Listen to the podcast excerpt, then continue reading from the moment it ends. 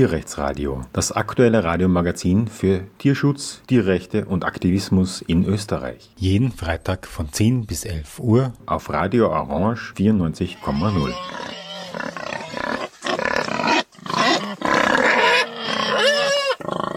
Willkommen zum Tierrechtsradio. Es ist, glaube ich, mittlerweile bekannt, dass seit, ähm, ich glaube, Mai dieses Jahres, 2023, ähm, die Unterstützungserklärungen für ein Volksbegehren für das Bundesjagdgesetz gesucht werden. Ähm, die Zeit ist an und für sich noch bis Ende 24, Zielrichtung Sommer 25, dass es da die Eintragungswoche gibt. Und da geht es um ein Bundesjagdgesetz und es müssen möglichst viele Unterstützungserklärungen eintrudeln, damit äh, dieses äh, Volksbegehren ein Erfolg ist und das Parlament letztlich über das Bundesjagdgesetz diskutieren muss.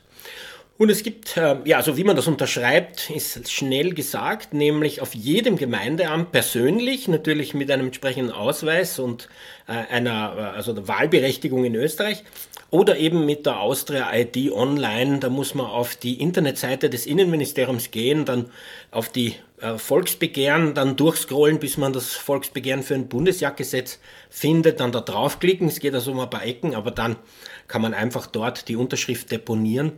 Und wenn man das da unterstützt hat, dann gilt das schon als Unterschrift auch für die Eintragungswoche. Insofern ist es wichtig, dass jetzt also schon möglichst viele solche Unterschriften kommen. Und ich spreche heute mit Dr. Hans Frei, der Wissenschaft, dem wissenschaftlichen Leiter von der Greifvogel- und Eulenstation Haringsee über das Bundesjagdgesetz, das geplante und seine Unterstützung dieses Volksbegehrens. Hallo und willkommen im Tierrechtsradio. Guten Abend, Hans Frei spricht da. Ja, hallo. Ähm, danke, dass du dir Zeit nimmst dafür. Ähm, sagen wir mal kurz, was ähm, interessiert dich an dem Bundesjagdgesetz? Warum unterstützt du dieses Volksbegehren? Ja, also ich habe eigentlich berufsbedingt schon seit vielen, vielen Jahrzehnten eigentlich mit dem Thema Jagd äh, zu tun. Ich habe lange Zeit in einer, in einer wissenschaftlichen Abteilung äh, gearbeitet, wo wir oft also mit Wildtieren zu tun hatten. Wir haben die zur Sektion bekommen. Ich selber bin ausgebildeter Parasitologe und hatte so Gelegenheit, den Gesundheitszustand unseres Wildes recht hautnah kennenzulernen. Und da gibt es schon einiges, das äh, Bedenken macht und auf das können wir dann später noch eingehen. Und äh, muss sich Gedanken machen, ja warum ist der Zustand des Wildes so katastrophal, wie ich, ich zumindest kennengelernt habe. Äh, der zweite Punkt betrifft meine Arbeit hier in der Station. Wir haben eine Auffangstation für Wildtiere mit Schwerpunkt Greifvögel und Eulen. Darüber hinaus aber auch äh, eine Zucht, sind wir eine Zuchtzentrale für Vogelarten, die im Alpenraum verbreitet waren, in Österreich, in Deutschland, in der Schweiz verbreitet waren, dann aber eigentlich durch Unver Unvernunft und wirklich blankes Unwissen äh, gezielt ausgerottet worden sind. Das betrifft in erster Linie den Bartgeier, die eine sehr große, die größte heimische Vogelart mit drei Meter Spannweite, wirklich ein beachtliches Lebewesen. Man hat geglaubt, das ist ein wahnsinnig gefährlicher Vogel und äh, der raubt sogar kleine Kinder, raubt äh, Lämmer und, und Zicklein, äh, tragt sie lebend weg. Also man hat ihn als gefürchteten Räuber betrachtet und hat mit allen Mitteln bekämpft. Tatsache ist, dass es ein Nahrungsspezialist ist, der effektiv von Knochen lebt, und zwar fast ausschließlich von Knochen. Äh, fast 90 Prozent der Biomasse der Nahrung des Bartgeiers ist reines Knochengewebe. Aber der Fund von Knochen, von voluminösen Knochen in den Mägen erlegter Bartgeier hat den Verdacht erweckt, es muss ein wahnsinnig gefräßiges Tier sein, das also die, die Almen leer raubt und man ihn mit allen Mitteln eben bekämpft und tatsächlich ausgerottet. Ein Beispiel dafür, dass wir sehr oft wenig wissen über die Biologie all dieser Arten, die unsere, unseren Lebensraum der Alpen in erster Linie äh, bevölkern. Und äh, gerade dieser Mangel an Wissen führt dann oft zu Nachstellungen, die eigentlich äh, äußerst unvernünftig sind und jeder Realität eigentlich äh, nicht mehr entsprechen.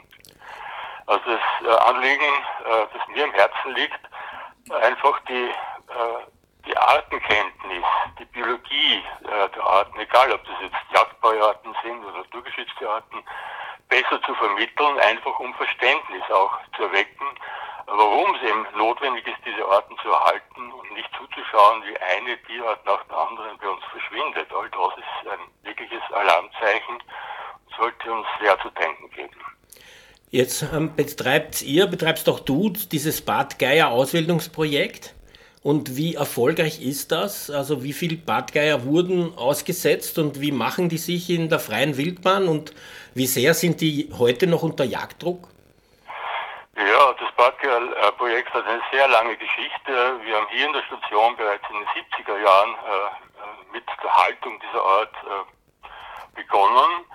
Äh, es gab eine enge Kooperation mit den europäischen Biergärten bis zum heutigen Tag, aber die offizielle Entscheidung, äh, die Rückführung dieser Art zu ermöglichen, geschah 1978 in Marsch in der Schweiz. Es war ein internationales Treffen, an der sämtliche Alpenländer beteiligt waren. Es waren Universitäten, Tiergärten beteiligt.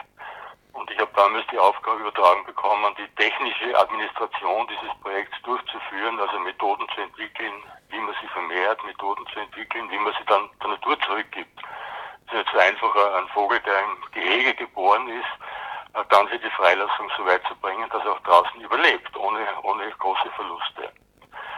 Das heißt, es ist eine, eine, ein Beispiel für eine Tierart, die mit dieser Methode ohne auf Naturentnahmen zurückzugreifen. Einfach durch Zuchtbemühungen ist es gelungen, diese Art wieder also so weit zu vermehren in Gehegen, dass man damit äh, begonnen, beginnen konnte, äh, äh, natürliche Lebensräume damit wieder zu besiedeln.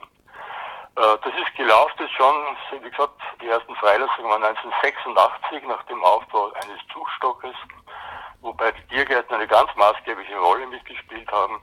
Und äh, seither werden in verschiedenen Alpenländern Badger freigesetzt.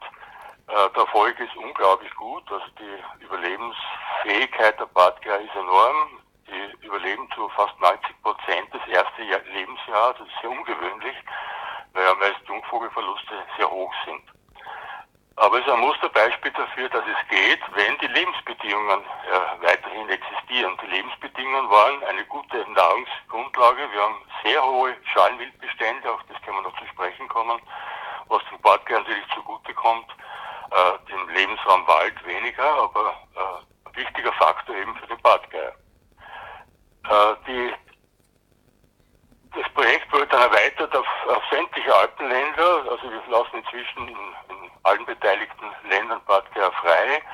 Äh, heute sind wir so weit, dass ein Bestand aufgebaut ist, der längst selbstständig überlebensfähig wäre in den Alpen.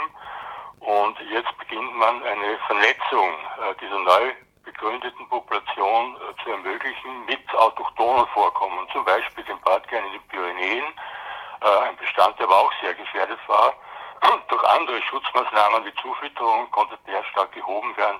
Und da versucht man, eine Verknüpfung herzustellen zwischen diesen Populationen, um, eine, um einen Genfluss äh, zu ermöglichen, was eine langfristige, äh, für, die langfristige, für das langfristige Überleben einer Tierart von ausschlaggebender Bedeutung ist. Äh, das Projekt selber könnte man abschließen. Das unser Problem ist aber, dass wir nur auf ca. 40 Tiere zurückgreifen konnten beim Aufbau des Zuchtstockes. Das waren die Tiere, die in den, in den Tiergärten noch überlebt hatten, wo man aber das Geschlecht nicht wusste. Man hat, äh, manche Zoos haben drei gehalten, Bartgeier gehalten, andere Zone einen. Also es war mal notwendig, diese Tiere zu sammeln.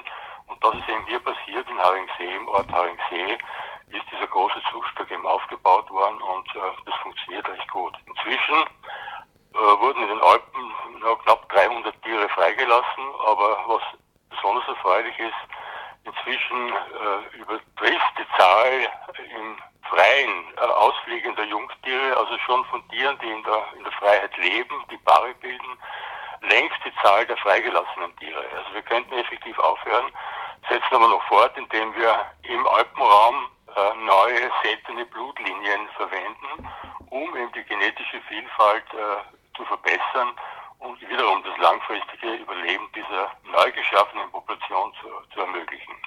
Wo in Österreich kann man den Bartgeier sehen im Himmel?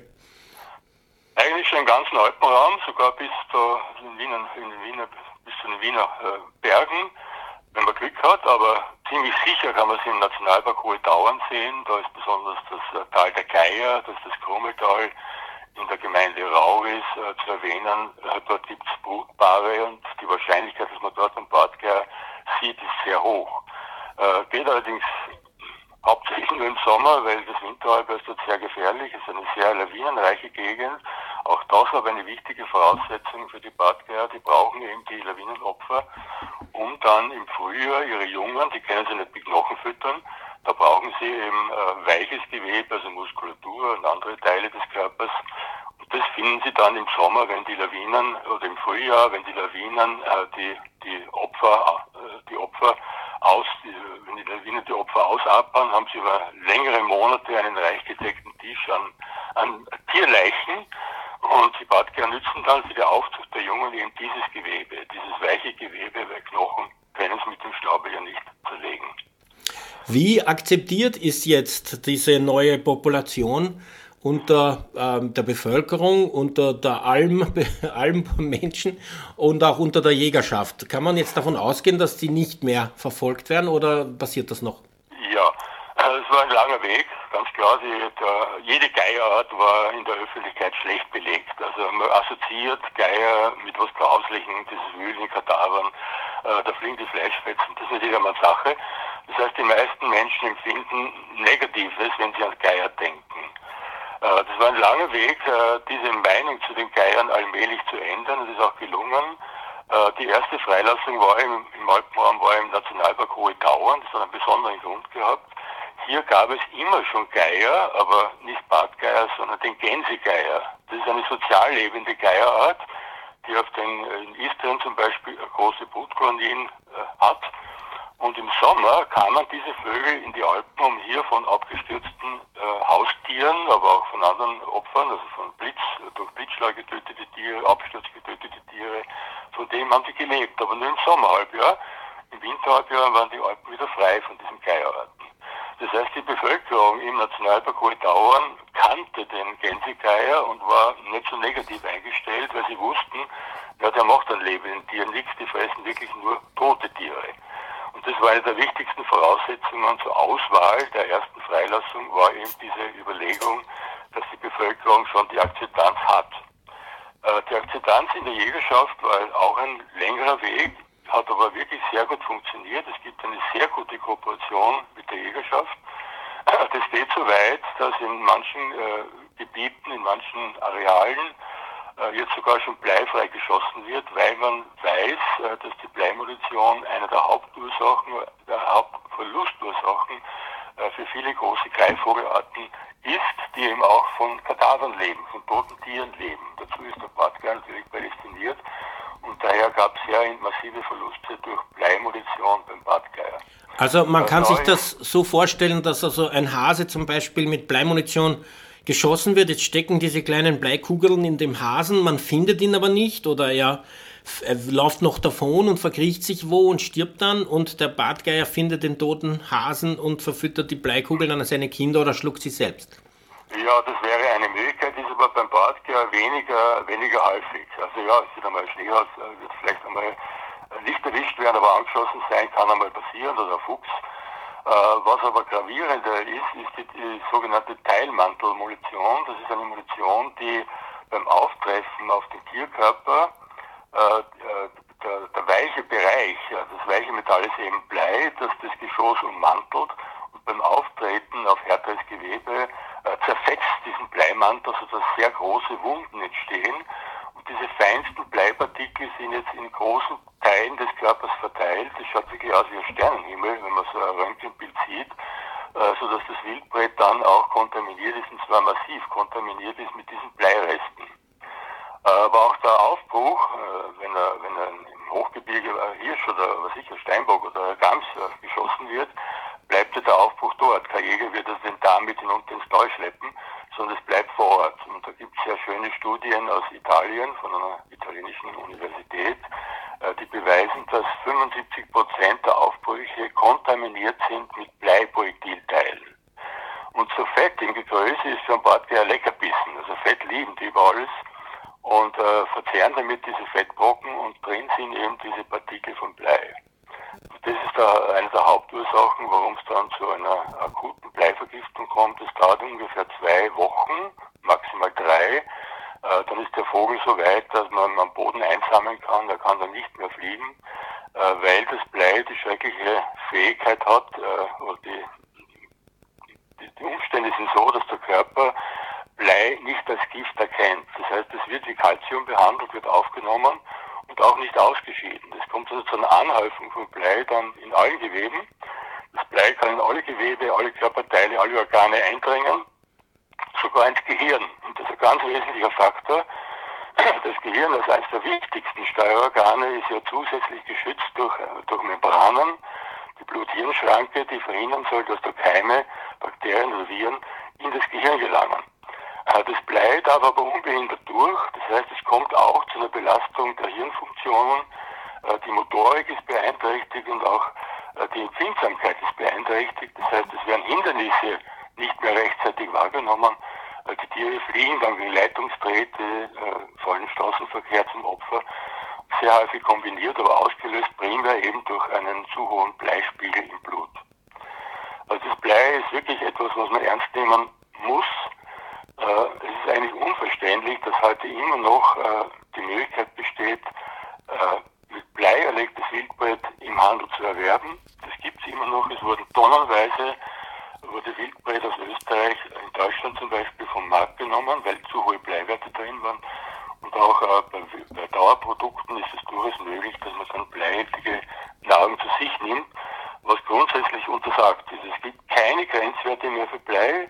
Und zwar deshalb, weil man weiß, dass die kleinste Bleianreicherung oder die kleinste äh, Bleigehalt in menschlicher Nahrung eben falsch ist und gefährlich ist, was immer Auswirkungen hat auf den Organismus. Egal wie viel es ist, natürlich, die, Heftigkeit ist unterschiedlich, aber der Schadeffekt ist immer da. Das merkt man natürlich nicht gleich, aber das sind äh, Dinge wie zum Beispiel verminderte Aufmerksamkeit, Konzentrationsschwäche, all das hängt mit dem zusammen und ist etwas, was man wirklich nicht bagatellisieren, bagatellisieren darf. Es ist eigentlich unverständlich, dass bis heute äh, da kein generelles Verbot von bleihaltiger Munition zustande gekommen ist. Es gibt partielle Verbote bei Wasserwild, also äh, auf, auf, auf Enten, auf Gänse darf nur noch bleifrei geschossen werden. Äh, wie weit das eingehalten wird, weiß ich nicht. Das wird wahrscheinlich nicht sehr gut und überprüft. Aber äh, das ist nur ein, ein, ein Teilfaktor. Ja? Also der größte, das größte Unheil wird angerichtet eben durch die Teilmantelmunition auf Schalenwild und bei uns wird jeder Gams, jeder Hirsch, jeder äh, Steinbock wird eben mit dieser Munition erlegt. Es gibt bleifreie Alternativen. Die Bundesforste äh, schießen nur noch bleifrei. Auch Humanmediziner schießen in der Regel nur mehr bleifrei, weil sie wissen, wie gefährlich diese Substanz ist. Äh, nur leider Gottes, die Gesetzgebung hinkt nach, aber an sich wäre es fällig, dass das europaweit passiert, äh, dass es eine bleihaltige Munition einfach nicht mehr erlaubt ist. Das wäre eine dringende, ganz eine dringende Maßnahme. Und es ist eine Forderung des Volksbegehrens für ein Bundesjagdgesetz, eines der 14 explizit genannten Punkte für eine Reform dieses Gesetzes, dass grundsätzlich keine bleihältige Munition mehr verwendet werden darf, weder Schrotmunition in der sogenannten Niederwildjagd als eben auch Patronen. Ähm, ein Grund, das Volksbegehren zu unterstützen.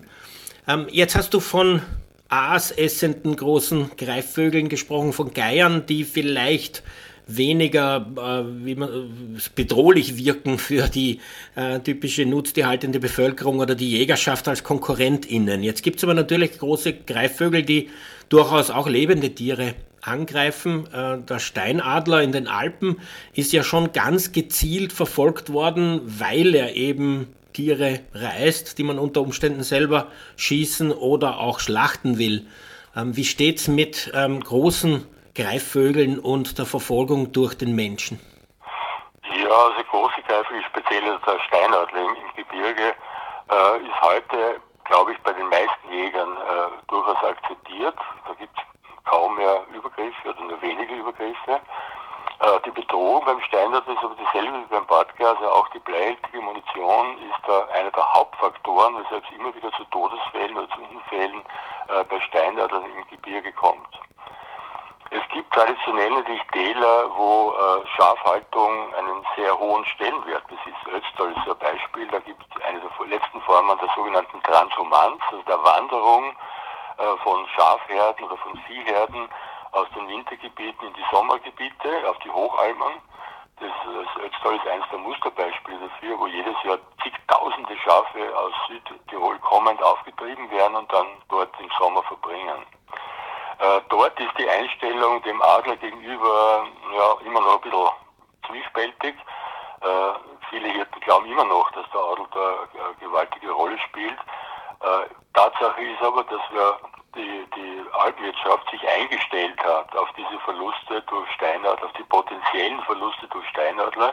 Die betreffen in erster Linie äh, Lämmer, die im, während der Sommerung äh, geboren werden. Die sind natürlich sehr stark gefährdet durch die Steinadler, klarerweise. Heute weiß man oder macht man es so, dass, das, äh, dass die Schafe, die aufgetrieben werden, den Sommer um verbringen, aber lammern uns in den Ställen. Das heißt, dieses Problem ist auch durch andere, durch züchterische Maßnahmen durchaus äh, zu bewältigen, was auch geschieht großflächig. Ja.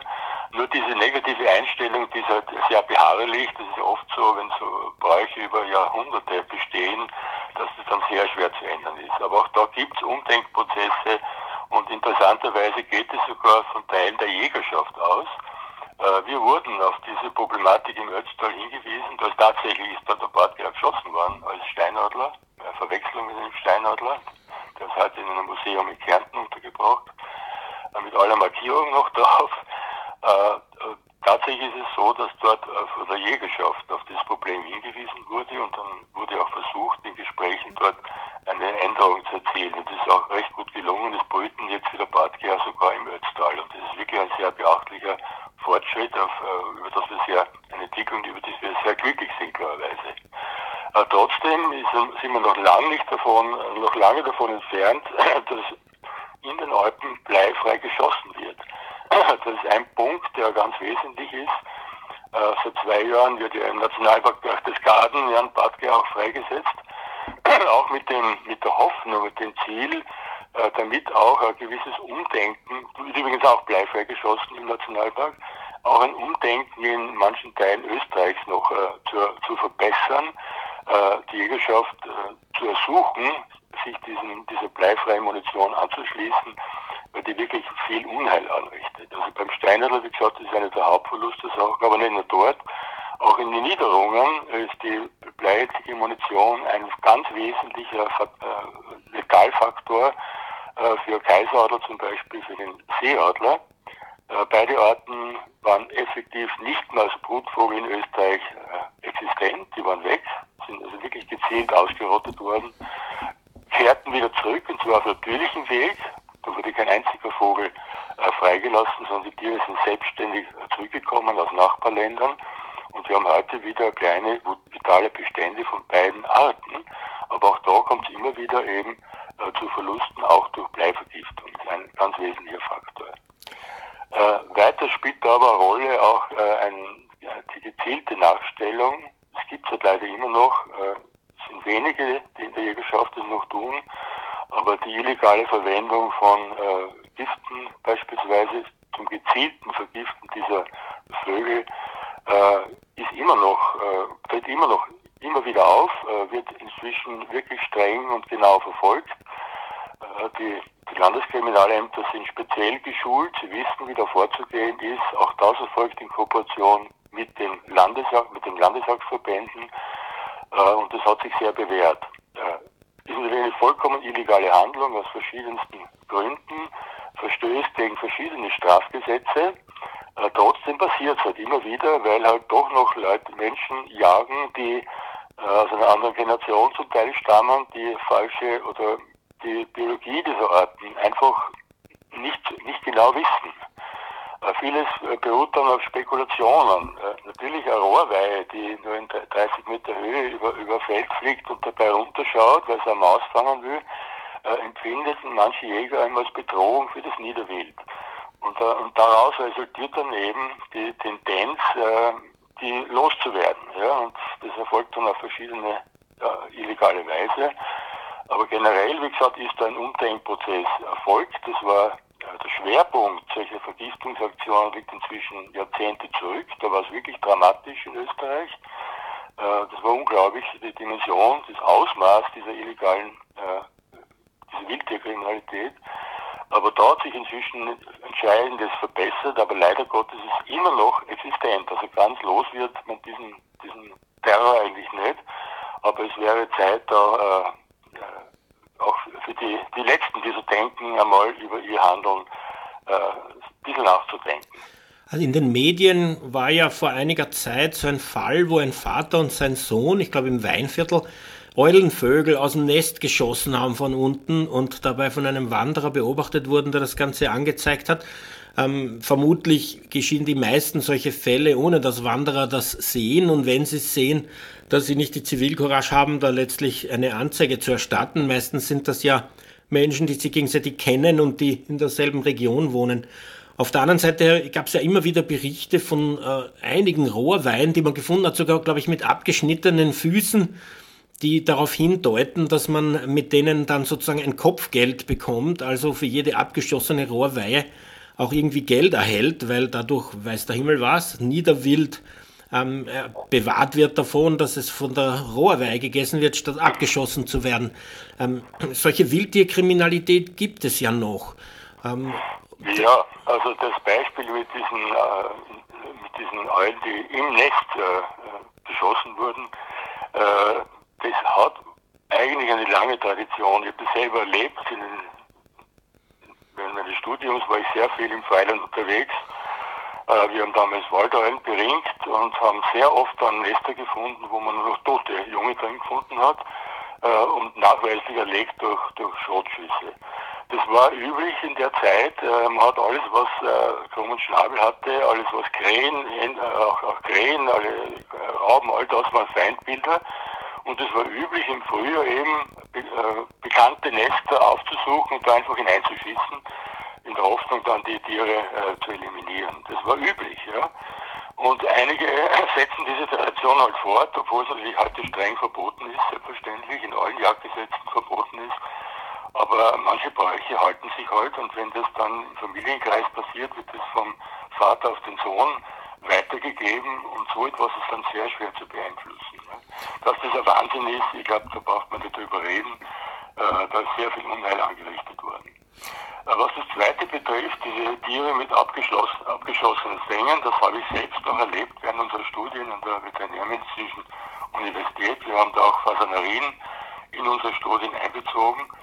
Und unsere Mitarbeiter, die dann dort äh, Monitoring gemacht haben, fanden immer wieder dann die Körper von äh, Bussarden von Weihen mit abgeschlossenen, äh, einfach in den Windschutzstreifen daneben mit abgeschnittenen Fängern. Wir haben selber so einen Fall hier erlebt. Eine, ein Bussard ist an der Straße äh, mit abgeschnittenen Fängern gefunden worden. Wir haben das Tier dann sezieren lassen. Man hat herausgestellt, es war ein, ein, ein Tier, das geschossen worden war. Und dann hat man es auf der Straße hingelegt in der Hoffnung, dass man glaubt, das ist ein Straßenopfer. Aber das Abschneiden von Fängern äh, ist leider Gottes offensichtlich immer noch ein, ein, ein Motiv.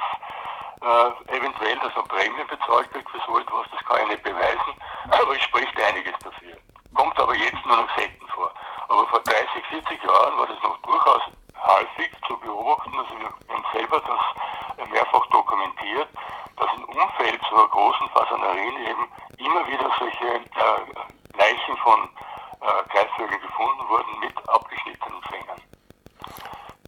Dann die gewillte Kriminalität, da strengere Gesetze und eine schärfere Kontrolle und ein erfolgreicheres, effektiveres ähm, Vorgehen der Behörden ist auch einer der, groß, einer der 14 Punkte des Volksbegehrens für ein Bundesjagdgesetz. Wer das übrigens unterstützen will, sage ich an der Stelle noch einmal, auf jedem Gemeindeamt möglich in Personam mit einem entsprechenden Ausweis. Wenn man wahlberechtigt in Österreich ist, muss man nicht dort nur hingehen, wo man wohnt, sondern kann überall hin.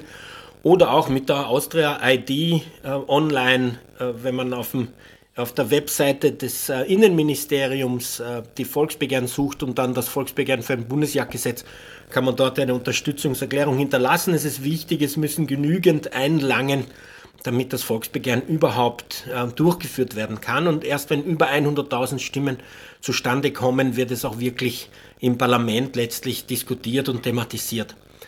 Du hast schon angesprochen, also neben der sozusagen dem illegalen Abschuss ähm, durch Einzelpersonen und dieser Form von wilde Kriminalität gibt es ja auch ähm, die Jagd auf Rabenvögel, die eigentlich durch die Vogelschutzrichtlinie verboten ist und trotzdem ähm, werden diese Tiere nicht mal statistisch erfasst, aber von so vielen Bezirkshauptmannschaften gibt es da explizite Ausnahmeverordnungen, um Rabenvögel jeglicher Art abzuschießen.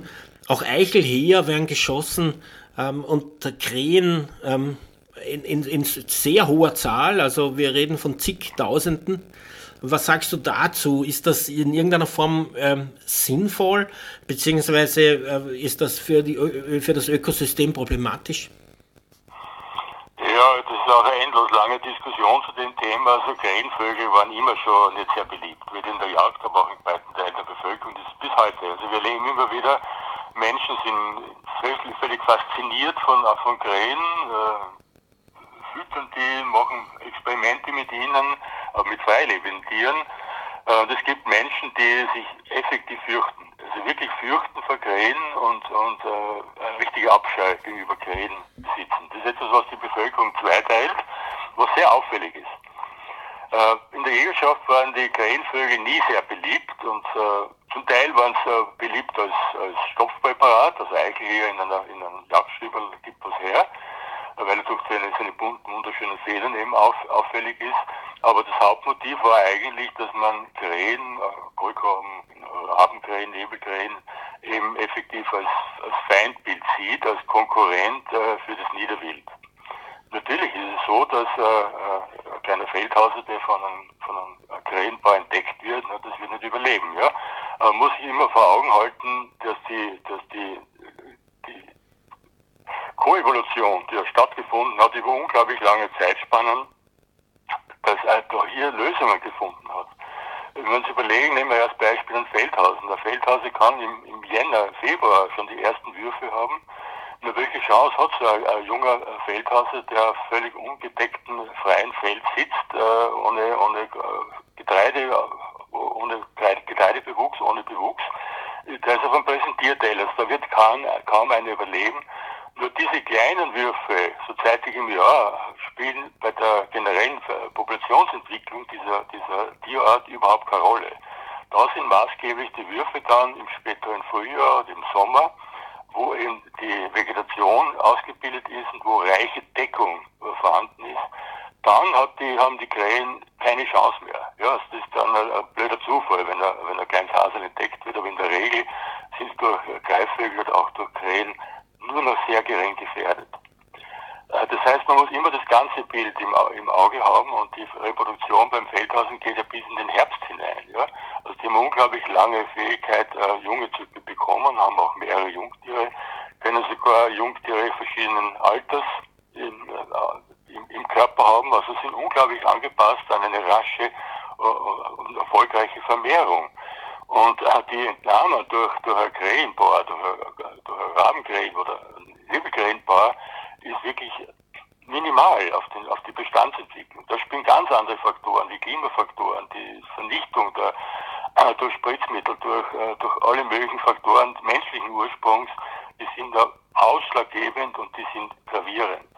Das darf man nie aus dem, aus dem Augen verlieren. Aber diese Grundeinstellung, na, der Kerl frisst halt einmal ein kleines Hase oder ein kleines Fasan, ist natürlich da und die, die, die ist nicht so schnell aus den Köpfen wegzukriegen. Mein Appell wäre, und das wäre wirklich wichtig, dass man wirklich auf die Biologie dieser Arten viel mehr Rücksicht nimmt. Die Schulung ist einfach mangelhaft.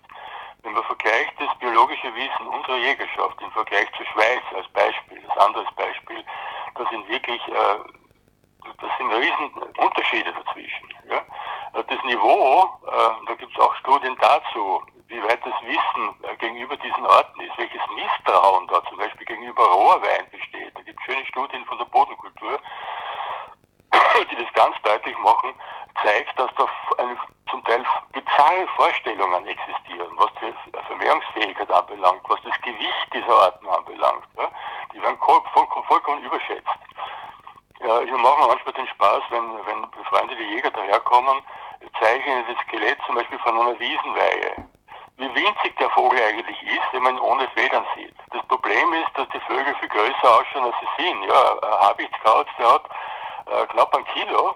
Aber jeder, der den Vogel sieht, glaubt, der muss mindestens drei, vier Kilo haben. Ja, und das, das erfrage ich jedes Mal bei den Führungen. Und ich sehe immer wieder, wie stark die, die, die, die Körpergröße zum Beispiel so eines Vogels überschätzt wird. Und damit natürlich auch äh, im Hinterkopf die Gefahr, ja, der frisst meine Kleinhaseln.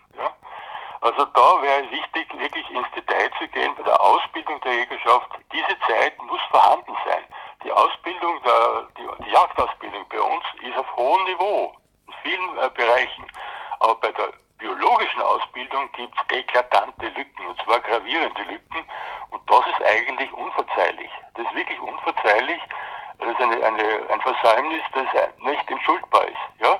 Wenn ich äh, eine Tierart bejage, wenn ich ein Tier töte, mir das Recht nehme, dieses Tier zu töten, dann muss ich auch was wissen darüber, und zwar in jedem Bereich.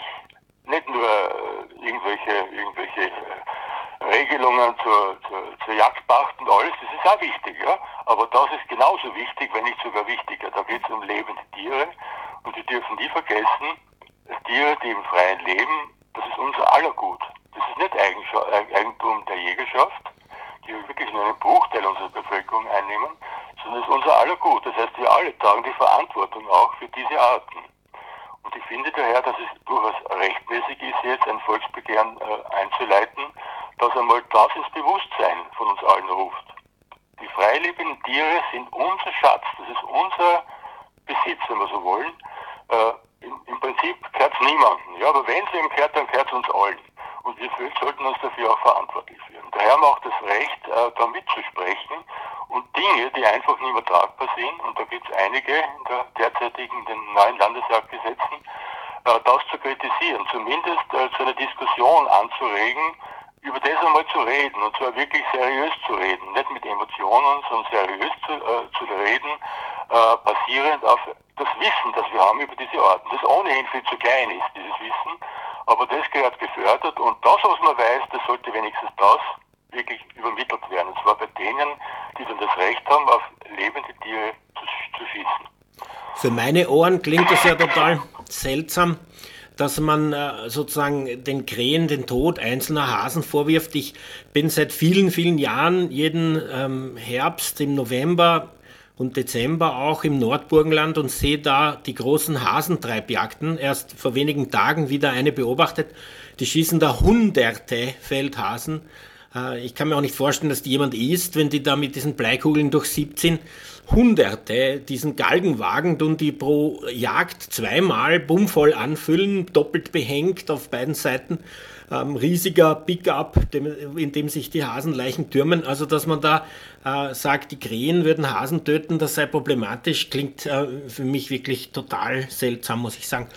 Ähm, ich war auch in einer Forstausbildung kürzlich und da hat man besonders die Tätigkeit von Eichelheer und Tannenheer hervorgehoben, die für den Wald so wichtig sei, wurde dort gesagt. Gleichzeitig werden die auch geschossen. Es äh, war jemand vom Verein gegen Tierfabriken kürzlich bei einer Treibjagd und da wurden, also auf, auf, Vögel, und da wurde ein toter Eichelheer gesehen, der da erschossen worden ist. Auf die Frage auf den Jäger, an den Jäger, was das für ein Tier ist, hat er gemeint, das sei eh nur eine Taube. Es war natürlich, wie Bilder beweisen, ein Eichelheer. Was sagst du zum Abschuss von Eichelheer und Tannenheer? Äh, auch da gibt es äh, wiederum sehr kontroversielle äh, Zugänge. Ich selber kenne Forstbetriebe, die das ganz gezielt machen. Das heißt, sie verfüttern Eicheln zum Beispiel und hoffen mit Hilfe der Eichelheer äh, die, äh, diese Baumart, die in vielen Revieren schon komplett durch äh, starken Wildverbiss entmischt wurde, das heißt Eichen verschwinden in manchen Gebieten, weil der Verbiss zu stark ist, versuchen sie das wieder zu korrigieren, indem sie einem Eicheln anbieten, den Eicheln her, die dann diese Funktion ausüben, dass das als Winternahrung, als Versteck einbuddeln an geeigneten Stellen, um das im Winter dann zu nützen. Aber ein Großteil dieser, dieses, dieses Depots äh, bleibt im Boden liegen und äh, das ist ein ganz wesentlicher Faktor zur Vermehrung dieser Art. Diese schweren Früchte würden ja sonst nur den Stamm runterfallen und im Umkreis von, vom Mutterbaum würden dann Aufwuchs, Aufwuchs passieren, aber er könnte nicht verfrachtet werden. Und da spielt diese, diese Kooperation zum Beispiel mit dem Eichel eine ganz wesentliche Rolle. Und genau das ist ein gutes Beispiel dafür, wie, wie, wie die Verflechtung innerhalb der Arten und zwar über, über Riesengrenzen hinweg. Also sind Pflanzen genauso betroffen wie Pilze, wie, wie, wie, wie Wirbeltiere, wie Insekten. All das ist eine bunte Vielfalt von Arten, die aber miteinander in engen Beziehungen stehen und in, voneinander abhängig sind. Ja? Das ist auch etwas, was man immer wieder übersieht. Man glaubt, äh, man kann Tiere in schädlich nützlich einteilen, alles was uns lästig ist, gehört weg. Übrig bleiben dann die Arten, die uns äh, wohltun, mit denen wir Freude haben.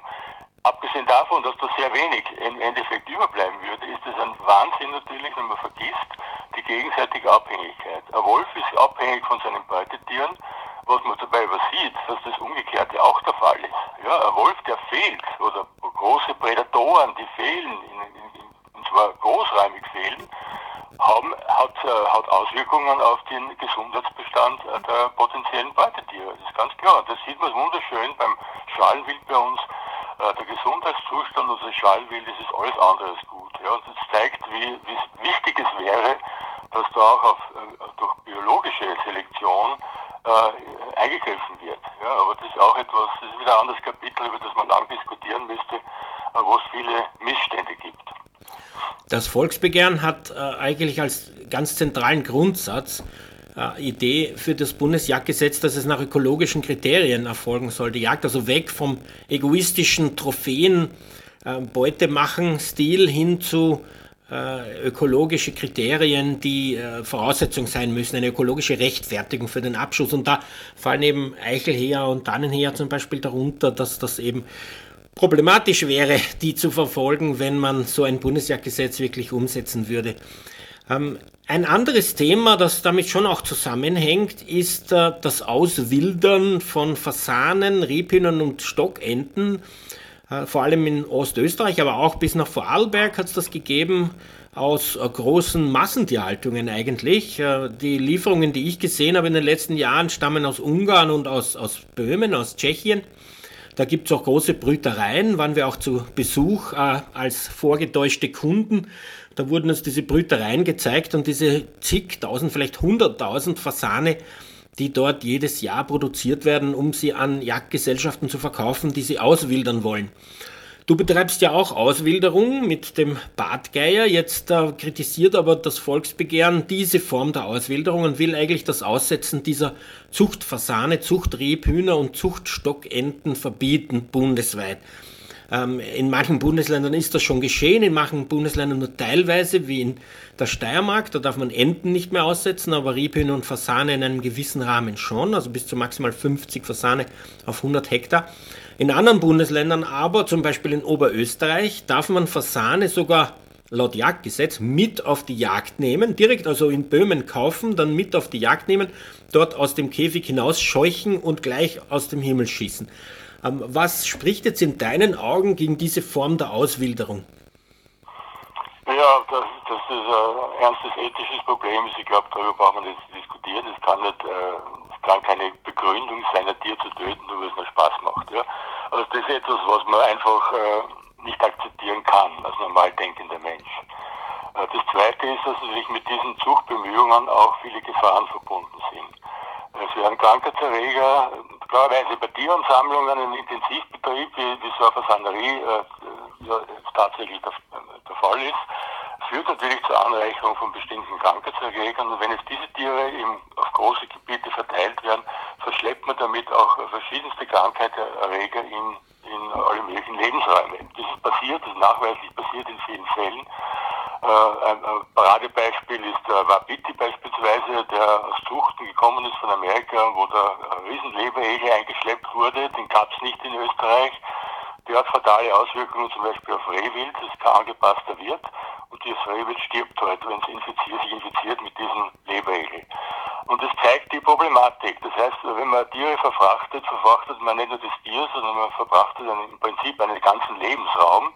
Äh, so jedes Tier beherbergt unzählige andere äh, äh, Lebewesen als Kommensalen, aber auch als Parasiten. Und die streuen das natürlich jetzt. Ja, also das ist nachweislich passiert in vielen Fällen. Und äh, das ist ein, ein, ein, medizinischer Aspekt, der also auch dagegen spricht. Abgesehen davon halte ich es für verwerflich, einfach Tiere nur zum Spaß äh, herunterzuballern. Das ist etwas, was, was, ich als widerwärtig empfinde und was mit Jagd absolut nichts zu tun hat. Ja? Und es ist höchste Zeit, äh, das sind rudimentäre Dinge, die noch aus, äh, aus längst vergangenen Zeiten stammen, die keiner eingestellt. Also so etwas ist heute nicht mehr zeitgemäß und wird, glaube ich, von niemandem gutiert. Äh, das ist keine Rechtfertigung. Auch das Bundesgesetz, äh, das Strafgesetz, all das verbietet das, das Tier, also das Töten von Tieren ohne vernünftigen Grund. Das ist eine grundsätzliche Ein, äh, Einsicht, die man hat in Österreich. Tierschutz hat hohen Stellenwert, steht im Verfassungsrecht und, äh, und ist daher äh, auch zu, zu respektieren. Und wenn das nicht passiert, in, in Form von äh, Jagdgesetzen, die das erlaubt, dann gehört das bereinigt, das ist gar keine Frage. Ja, also ein Punkt, der wirklich wichtig ist. Und äh, diese Form der Jagd ist einfach nicht mehr zeitgemäß und wird kaum von der, in der Öffentlichkeit verstanden und kann nur existieren, weil es heimlich passiert. Das ist das Problem. Äh, besteht meist größtes Interesse, das nicht kundzutun, was da passiert, diese, diese Massenabballereien von, von, von Tieren. Äh, aber das ist der Grund, warum es überhaupt noch gibt. Wenn die Öffentlichkeit das wüsste, sehen würde, was da passiert, äh, gäbe es diese Form der Jagd mit Sicherheit nicht mehr. Jetzt sind solche ähm, gezüchteten Tiere ja schon lange nicht mehr in Kontakt, äh, sozusagen die, die genetischen Linien, schon lange nicht mehr in Kontakt mit der freien Wildbahn gewesen. Die werden sich daher wahrscheinlich auch unterscheiden. Ich vermute, die Zucht basiert auf anderen Prinzipien als die natürliche Selektion. Also man bringt ja da auch genetisch veränderte Unterarten, wenn man so will, in die Natur aus. Würdest du das problematisch sehen? Äh, ganz bestimmt ist es auch ein Faktor, gerade äh, bei, bei Tierarten wie dem Fasan, der statt unzähligen Generationen in Gefangenschaft gehalten und gezüchtet wird, ist das nachweisbar bereits der Fall. Äh, aber es kann, aber es betrifft ja nicht nur das, also es betrifft ja nicht nur eine Schädigung der ganzen freilebenden Artgenossen, sondern es betrifft auch die Tiere selber. Ein Tier, das in, in einem Gehege aufgewachsen ist, das nicht sehr spezifischen Methoden freigelassen wird, ist in der Natur Todeskandidat. Das heißt, jeder, der so einen Vogel auslässt, auch wenn er die Jagd überlebt, dann stirbt er, weil der, der den natürlichen Bedingungen gar nicht mehr angepasst ist. Wie heikel das ist und wie wichtig das ist, weiß man von verschiedenen Versuchen, äh, gefährdete Hühnerarten wie Raufußhühner an bestimmten Stellen wieder anzusiedeln, wo sie eben, äh, verschwunden waren. Äh, man weiß, wie sorgfältig man da vorgehen muss. Da darf man nicht irgendwelche Tiere nehmen, die, die unkontrolliert aufwachsen, sondern das die müssen aufgezogen werden durch Mütter, durch eigene Mütter, die ihnen Warnrufe vermitteln, äh, die die Jungtiere auf die Natur vorbereiten. Das ist ein komplizierter Vorgang, der sich über viele Wochen und Monate erstreckt. Und wenn man das vernachlässigt, dann sterben die eben draußen. Ein ganz wesentlicher Punkt bei allen Wiederansiedlungs, äh, Wiederansiedlungsprojekten. Ja, das weiß man inzwischen, da gibt es sehr viel Wissen darüber. Äh, das alles spielt aber keine Rolle, wenn es nur dem, dem Jagdvergnügen dient. Also wenn ich so ein Vogel, der soll ja gar nicht lange überleben, ich würde ihn ja haben, ich würde ihn unterschießen. Und äh, das ist etwas, was ab, absolut für mich, also absolut ab, abzulehnen ist. Ich habe selbst beobachtet bei äh, Alfons Menstorf-Pui im Südburgenland, der ein bisschen so eine Drehscheibe der Aussetzerei von solchen Zuchtvögeln ist, wie die also aus, dem, aus Ungarn einen riesen Lastwagen voller Tiere bringen insbesondere Stockenten. Da hat er zwei Kunstteiche anlegen lassen, mit Elektrozäunen umgeben. Das Wasser hat er auch illegalerweise übrigens aus dem Strembach bezogen. Und dann äh, kommen diese Jungenten dorthin, ja auch ohne Elterntiere oder irgendwas, also Hunderte, wenn nicht Tausende. Und die werden dressiert von einem Menschen vor Ort mit der Trillerpfeife, dass sie immer, wenn der trillert, aus dem Wasser kommen, ihm hinterher watscheln in einen Waldstück hinein. Dort ist eine Voliere aufgestellt und dort kriegen sie die Nahrung. Und dann am Jagdtag werden also die zahlenden Jagdgäste vor diesem Kunstteich aufgestellt, das ist eine Wiese. Und aus dem Wald werden dann in der Voliere diese gefangenen äh, Enten, die eben dort durch die Trillerpfeife hingebracht worden sind im Vorfeld, ohne dass die Jagdgäste das merken. Und dann werden aus der Voliere immer so zwei, drei ausgelassen, die über diese schießenden Menschen im Wasser landen wollen. Und dann ähm, wenn sie nicht getroffen werden, so lange über dem Wasser kreisen, bis auch sie abgeschossen werden. Und so wird also ganz gezielt ähm, für diese zahlenden Schützen immer nur eine Handvoll Enten ausgelassen, bis die abgeschossen sind und dann die nächsten und dann die nächsten. Also das ist ja eine ein unglaubliche Form des Schießbodenfigurens schießen oder der Abschießbelustigung in welcher Form die da ähm, mit diesen Enten umgehen. Also das ist ähm, wirklich ähm, kaum zu glauben. Ähm, auf der anderen Seite die Jagd auf Rebhühner. Ich meine, Rebhühner sind ja mittlerweile schon gefährdet, oder? Ich habe selber vor wenigen Tagen eine Rebhuhnjagd in, im Burgenland gesehen, wo die also diese äh, kleinen Vögel abknallen. Dabei sind die, gibt es doch da gar nicht mehr viele, oder? Ja, es ist eine hochgradig gefährdete Art inzwischen, klar, als Insektenfresser mit hohen Ansprüchen an den Lebensraum, der halt nicht mehr gegeben ist. Ja. Also wir haben die Landschaft zerstört, ist nicht mehr, nicht mehr geeignet für Rebhühner und daher verschwinden ähm, wenn man die, Sie werden verschwinden mit und ohne Bejagung. Ja, das kann man wahrscheinlich auch so argumentieren. Trotzdem finde ich es ethisch nicht mehr gerechtfertigt, wenn man Vogelarten oder Tierarten bejagt, äh, die eben effektiv gefährdet sind, die im Bestand rückläufig sind, dann muss ich das nicht mehr fördern, indem ich äh, auf diese Arten Jagd mache. Ist natürlich ein schwieriges Kapitel, weil man lange gewohnt war, sehr viele Vogel, sehr viele Tierarten zu bejagen in Österreich. Aber auch da sollten wir langsam beginnen, äh, nachdenklich zu werden und ob das noch zeitgemäß ist. Auch das ist etwas, was in der Bevölkerung wo kaum jemand verstehen wird. Äh, entweder die Art, die Art ist gefährdet, sie ist nicht gefährdet. Wenn es gefährdet ist, dann sollte man nicht noch da mitwirken, indem man äh, die letzten noch halbwegs vitalen Bestände bejagt. Ja?